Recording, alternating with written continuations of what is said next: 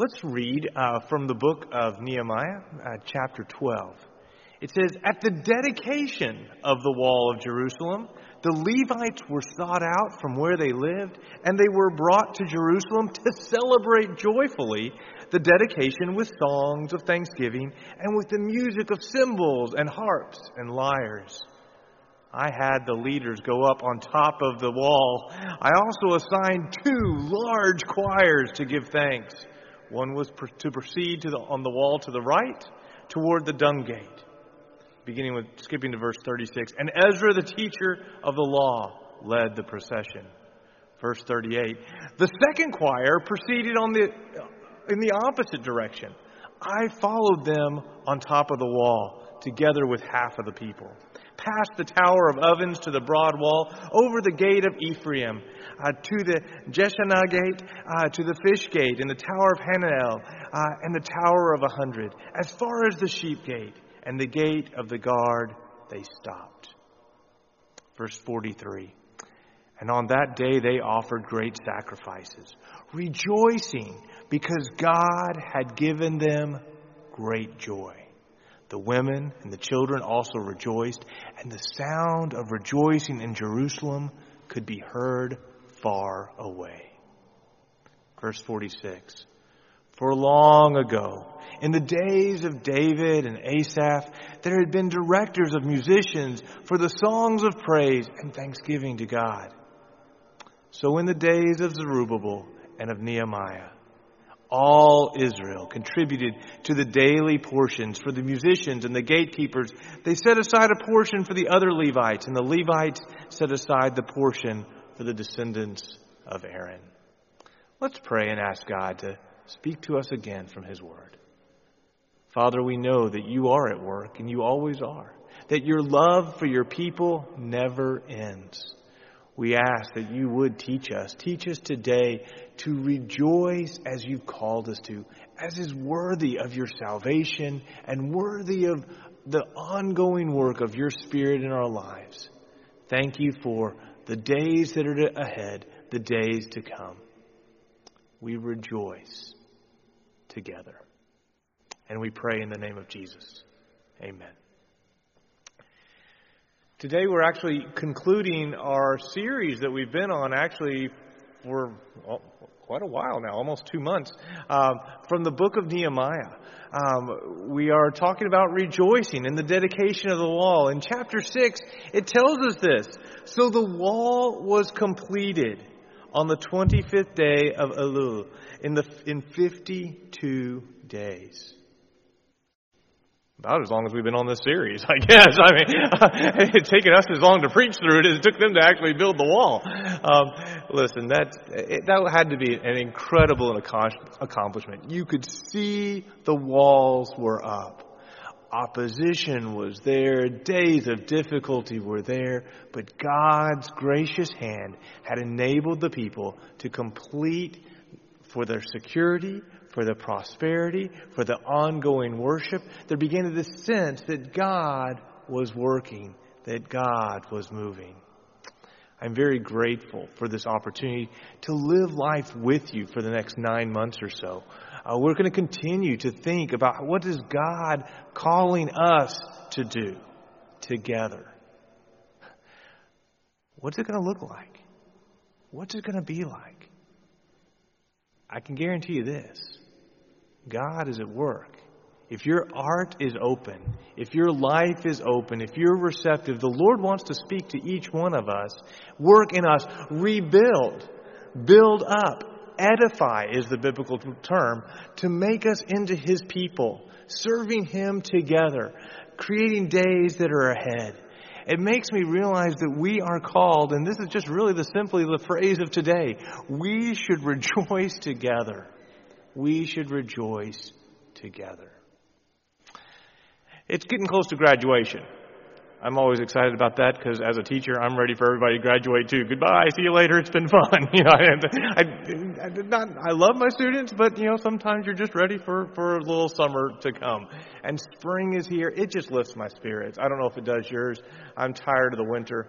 you know, my wife and I, we talked about living in upstate New York for a long, long time, and we shoveled a lot of snow. We just did. I mean, it would be okay. The snow is coming. I mean, every few days you're you're shoveling snow um, all winter long. And there were a few times that I got to be honest, it it just about crushed me when what? It's graduation day, it's mid May, it's Mother's Day, and we still got snow. I mean, there were some days that I just thought, good grief, good grief. I'm sure that this pandemic and this season in the world has been one of those where we feel like it's snow on Mother's Day. That we're like, can we get to that place of rejoicing? Can we get to the place where the mask can come back off? Can we get to the place where we can just be together again like we used to be? Can we just get to those places? Well, I want us to begin to do what God has called us to do. Just as Jim was going to lead us on that song, singing his praises all the day long, that we would begin to rejoice now. We should, and, and look at this word, we should rejoice together. As believers and followers of Jesus Christ, we're called to rejoice. Let's look at this passage in Nehemiah chapter 12. It says in verse 27 At the dedication of the wall in Jerusalem, the Levites were sought out to celebrate joyfully the dedication with songs of thanksgiving, with the music of cymbals, with harps, and with lyres. They sought out the musicians. They went out to get the priests and the Levites, the ones who would lead in teaching the scriptures, in uh, leading of the music time, in leading of the worship. They went and kind of got them from all of the towns around and made sure everybody came to Jerusalem to be there for this dedication there was this idea that rejoicing, celebrating joyfully, God has done amazing things. As Christians, we should rejoice for three things right off the bat. We should rejoice because of what God has done. We rejoice because of what God is doing. And we, we rejoice because of what God will do. In 1 Peter I, have been spending a lot of time in that book. We've actually, a couple of our sermons you've noticed have kind of drifted off from Nehemiah into First Peter for Easter and even last Sunday. Uh, I've been spending a lot of time in that book. And in chapter 1, Peter is really clear about this. He says in verse 6, In all of this you greatly rejoice. Though now for a little while you may have had to suffer grief in all kinds of trials. Okay, we know that the world has been going through trials, and many of you in your own lives have been experiencing uh, an extended amount of trials. We've heard the health concerns for many of the congregation, even here. We know the burdens that some of us are sharing, and then we don't even know the burdens, those secret ones in our own hearts and minds. There have been all kinds of trials, but Peter wants to remind us in all of this, we greatly rejoice he goes on to talk about how we greatly rejoice because we have an inheritance in heaven that is guaranteed and shielded, shielded right now by the power of God, an inheritance that has been purchased for us by the precious blood of Jesus Christ when he died on the cross for our sins and has given us eternal life and that eternal hope and that presence of the Holy Spirit that is guaranteeing to get us through. We rejoice right now because of the future inheritance that we have what God will do. But we're rejoicing right now because God is sustaining us. You know the old hymn, Count Your Many Blessings. Name them one by one. Remember what God has done. Do you remember this hymn? Yeah, it's one my mom used to sing a lot. I, I, I think that for me, being, you know, there are the people that are kind of always optimistic and there are people that are kind of pessimistic. My wife points that out that, that she feels like there she did some read some study about this and she pointed that out. I wonder why. Can you guess which one of us is a little bit more the pessimistic one? It's me. Um, she's she's sort of usually on the upside, and I'm usually on the. Uh, uh, especially at home, I'll get kind of kind of down. And it's like, no, no, no. Count your blessings. Count your blessings. God has sustained us. Even the fact that we can't worship all together right now. I'm so glad we have the internet. We're able to do things that we weren't able to do 10, 15, 20 years ago. Thank you, God, for your grace. Let's count our blessings. It changes our attitude. It changes our attitude when we begin to say, you know what? I get to go do some yard work today. Yard work's not my favorite. But I, you know, what a thankfully, what a great day it is to go out and plant some flowers. Thank you, God, for springtime. Thank you, God, for the small blessings. You've given us Jesus. That's the big one. Thank you, God, for those little serendipitous, those little special added moments of grace, those ways you're sustaining us. But we also thank God, and I don't want to go too quickly past this, but sadly, for this congregation, I'm not able to go in as depth as I would like to. In all of this, we got to think about what God has done. Not just in Jesus Christ, but what He has done among this people, among this congregation. Many of you may have come to Jesus Christ right here. This is where you began to first grow and discover your gifts. This is where maybe you saw your children experience the love and the grace of God for the first time. You can thank God for the history of the Lord in this place. Or if not, or if you're new here, maybe the history of God that He's been working in your life for so much time. Did you notice verse 46? For long ago, in the days of David and Asaph, there had been directors for the musicians and, and for the songs of praise and thanksgiving of God. Realize that in David's day, they had not even built the temple yet. But David, even though he wasn't permitted to build the temple, he was getting things ready. He was making sure that the priests and the Levites, that the ones that would be there for the praise and the glory of God were set up. He, he made the worship of God glorious for the people, inspiring for the people. He emphasized that even though he wasn't able to build the temple yet. God's been working here for a long time, too. I have heard now recent things I didn't know about vacation Bible schools and music camps and hundreds of children that heard about the grace of Jesus Christ. That's happened here. You know of the days where there were people who came to know the Lord here. You remember the times when you were rejoicing and, and, and, saw God working in children and in youth, when you've seen mission trips and experiences overseas. You've been a part of God's work here. We need to be thankful and rejoice. Now, here's the temptation. Well, it's just not like the good old days. You know the temptation is to kind of long for.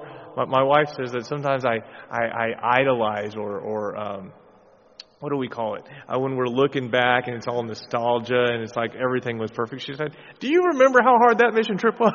do you remember how hard those days? I mean, do you remember the things falling apart right in the middle? Do you?" So we can't. We need to be careful not to just get too nostalgic, right? That, that everything was perfect back then. But we do need to be thankful for the heritage. We need to give God thanks for what He has done. Why? Why? Why look back? Because it reminds us of who God is. It reminds us that our God provides, that our God works, that our God is wanting to do the same things in our lives today. Maybe not the same exact way or methodology, but the same types of experiences where people are encountering uh, the good news, the gospel of Jesus Christ, and having their lives transformed. Aaron said, I, I made the comment about we're not trying to be a transition team, we're trying to be a transformation team. Well, I got to be honest. I'm not real big on what name you call it. Doesn't really matter. But the attitude is what matters. We're all ready to get to some new spots or even get back to some spots where we want to be. But first, God has got to do his transformative work in our hearts and minds. You hear what I'm saying? The Lord wants to get us to a place where we are crying out to Him. Lord, move in our hearts. Where we're getting to the place where it's not my will, but yours be done. Wait, what? you know that's what Jesus said, right? Before he went to the cross. Not my will, but yours be done. See, all of us want our will. I want my will. I, I got to be honest. I, I know how I think I want things to go. But when do I get to the place where I say, Lord, have your way? Because we want you to be praised. We need to rejoice for what God has done, what He's doing, and what He will do. But the, the other reason I feel like we should rejoice together is because our rejoicing has an impact, an impact in the world. Did you hear this phrase? Verse 43 And on that day they offered great sacrifices, rejoicing uh, because God had given them great joy. And the sound of the rejoicing in Jerusalem could be heard far away.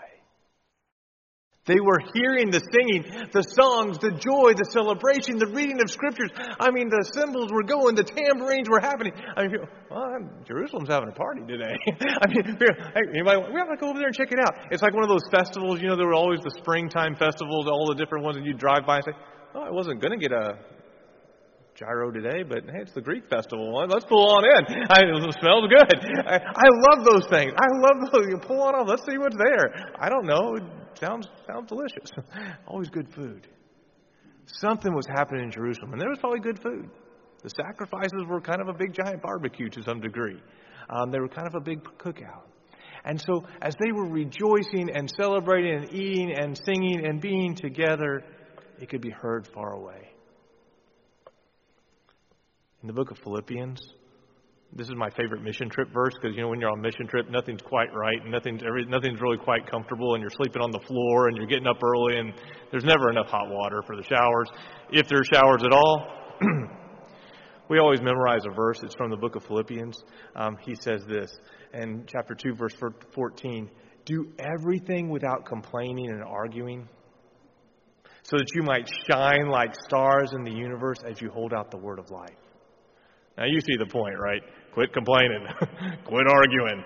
Do everything without complaining or arguing. But did you hear the reason why? So that you might shine like stars in the universe as you hold out the word of life. You look different. You can tell when people have their hearts and minds surrendered. It doesn't matter. There's no hot water. It's okay. The, the, up early, it's okay. Staying up late, it's okay. Not enough to eat, it's all right because it's for the Lord and you shine like a star in the universe. Brothers and sisters, we are on a mission trip right now. It's the mission trip of life. We have the opportunity to reflect the goodness and greatness of Jesus Christ um, as we, quite honestly, don't complain. Don't complain. I do that a lot with my college students. It's finals time. They get into comparison mode. Oh, I've got two more tests and three papers to do by next week. Oh, yeah. I've got seven papers, eight projects, and four. I mean, it, it, you know, they try to outdo one another. And then when they, when their friends won't listen anymore, they call home and call mom. Mom, I got so much to do. Anybody receive those phone calls? Okay. The students look different when they're like, oh, you know, I got a lot to do, but I know God will get me through. We got a lot to do, but God's going to get us through. We should rejoice together. But let me emphasize another word from that statement. Point number two here is we should rejoice together. Some of you guys that saw the basketball tournament, you know, Baylor won and they were rejoicing, and the students were going crazy, and the players were there giving thanks to God, honoring God as a team sure, the team had a special role and they took time to pray. The students are just kind of going berserk, man. They are celebrating. They're running around, playing instruments, doing stuff. Probably not without their masks on. Probably not a good thing. But anyway, um, we get it. There was a time to celebrate. You won the national championship. Got to be honest, who's in the national championship next year? I mean, it's already gone, people, it doesn't last very long. Um, I appreciate though what God tells us in Nehemiah 12, it says that Nehemiah did this, verse 31. I had the leaders of Judah go on top of the wall.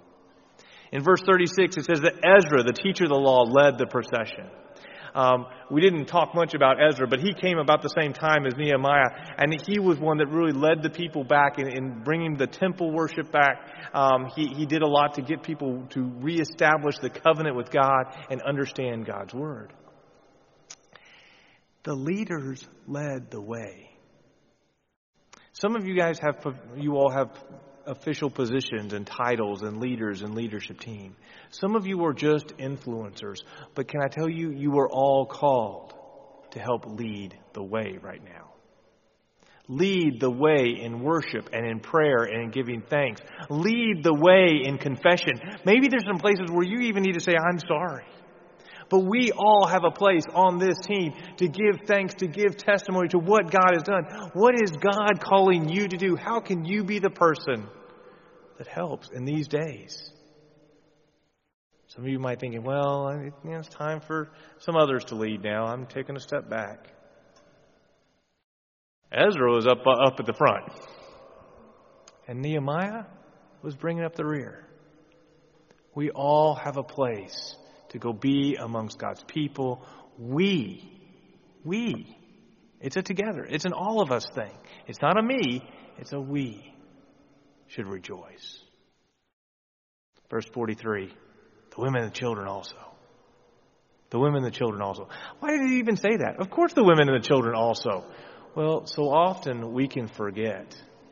We need to celebrate, even right now. How are we encouraging our children? How are we encouraging our youth? Some of you, would, would you consider writing a note of encouragement to one of our, our children or our youth? Just tell them what their blessing they are, how much you believe in them.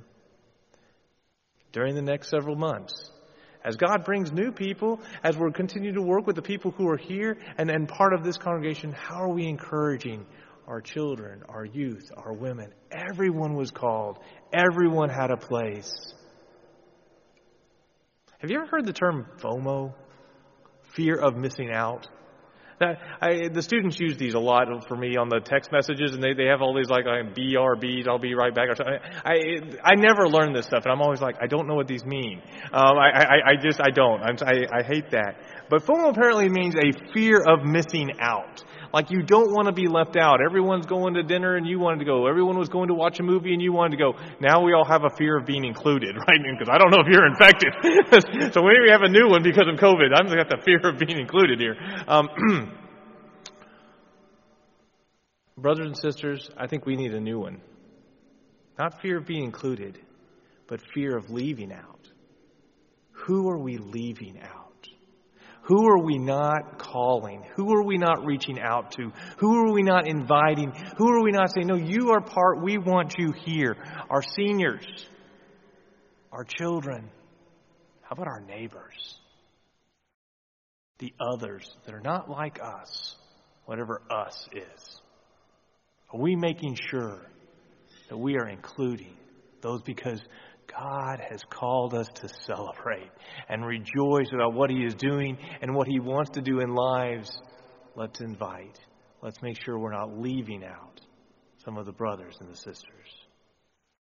Finally, this morning, um, as we emphasize just this one phrase that we should rejoice together, well, we need to remember that we should rejoice together. Together.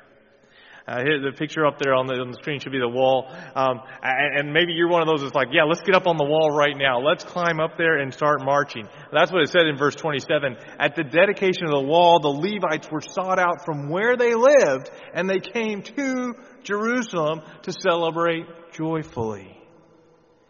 Well, this season, there are different ways for us to be together.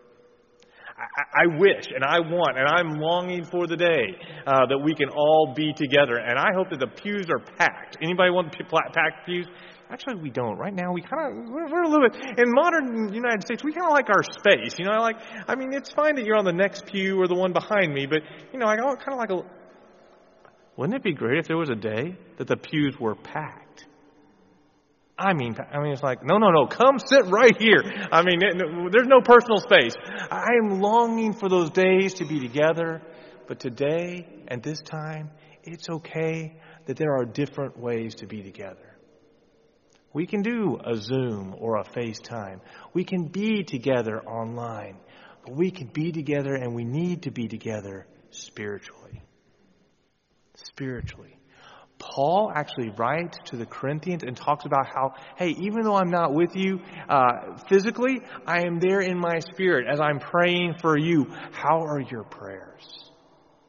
Are we constantly remembering one another that even when we can't completely be together, and it's coming, but right now, while it can't be, we're together in our prayers. I like this, this picture of being together. I mean, they tried to have a graduation where they couldn't have graduation in person, so they literally put the little uh, iPads up there with the different people's faces would pop up in the little uh, uh, mannequins kind of thing. I thought, oh my goodness, I does that? I don't, I don't know. But they're honoring, saying, look, we got to celebrate. It's your graduation. We know you can't come, but hey, we want to celebrate anyway, as best we can, using the technology. In verse 31, it says, I assigned two large choirs to give thanks. One was to proceed to the, to the wall to the right, um, towards the dung gate, uh, verse 38. And the second choir proceeded in the opposite direction. Now, we don't have a choir right now. I'm so thankful for Josh and uh, Jim and, and others who have come to help us lead in music, and, and we're thankful for that. But I think there's a spiritual point here. They went around the wall in two different directions. They didn't all march together and go. They could have done that. They could have just all gone in one big long train. But instead, Nehemiah said, "No, no, we're going to have some are going this way, and some are going that way." They went in opposite directions.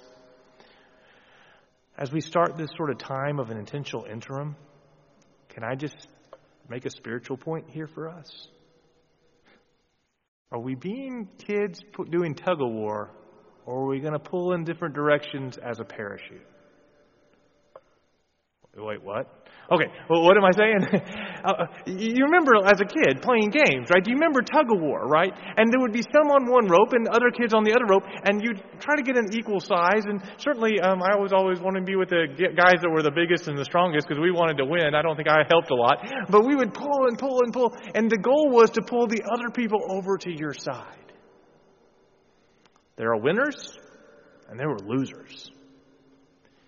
You know, when we pull against each other, if it's tug of war, I want my way, there are winners and there's losers. But really, there's only just losers. Parachute was very different, right? It was a big parachute and there were handles and you were supposed to pull your handle and everybody is pulling but they're pulling to create something. They're all bringing their gifts together to help create something that was pretty fun and pretty exciting and made, usually brought a lot of joy. You'd put a ball in there and make the ball go, or you'd lift it up high and everybody'd run underneath, or you'd have people in exchange. And the kids, I like parachute. that was a lot of fun. And we all could, the parachute only works if we're all pulling together in different directions, using our gifts in different ways, bringing all of our different thoughts together, but finding a way for it to cooperate and work. Parachute works if we're all doing the roles that God has had for us, but we're doing it in a way where we're pulling, but we're pulling for the group.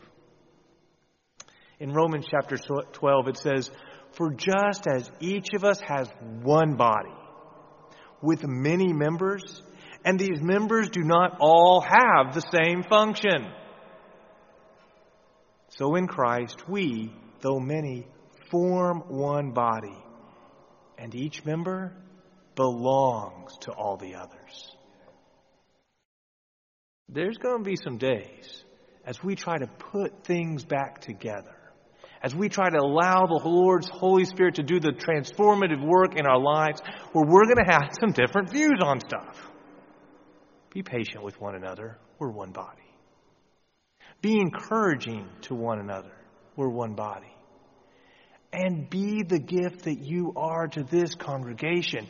Pull in a way that supports and in a way that allows the parachute, the church family, to be the church family.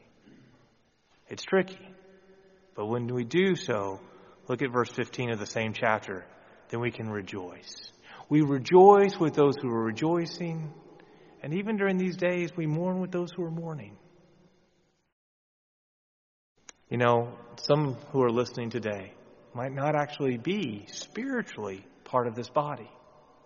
You're not part of this body because you've never made a decision to follow Jesus Christ as your Savior.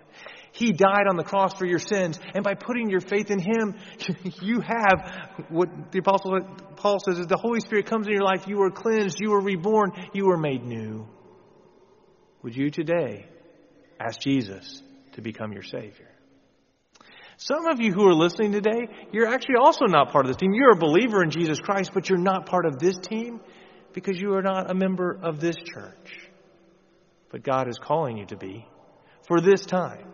Brother Aaron said that he, the team believes that I'm supposed to be here for this time. Thank you for that. I, I, I agree with you. I think that the Lord has got me here for this time to help and be a part.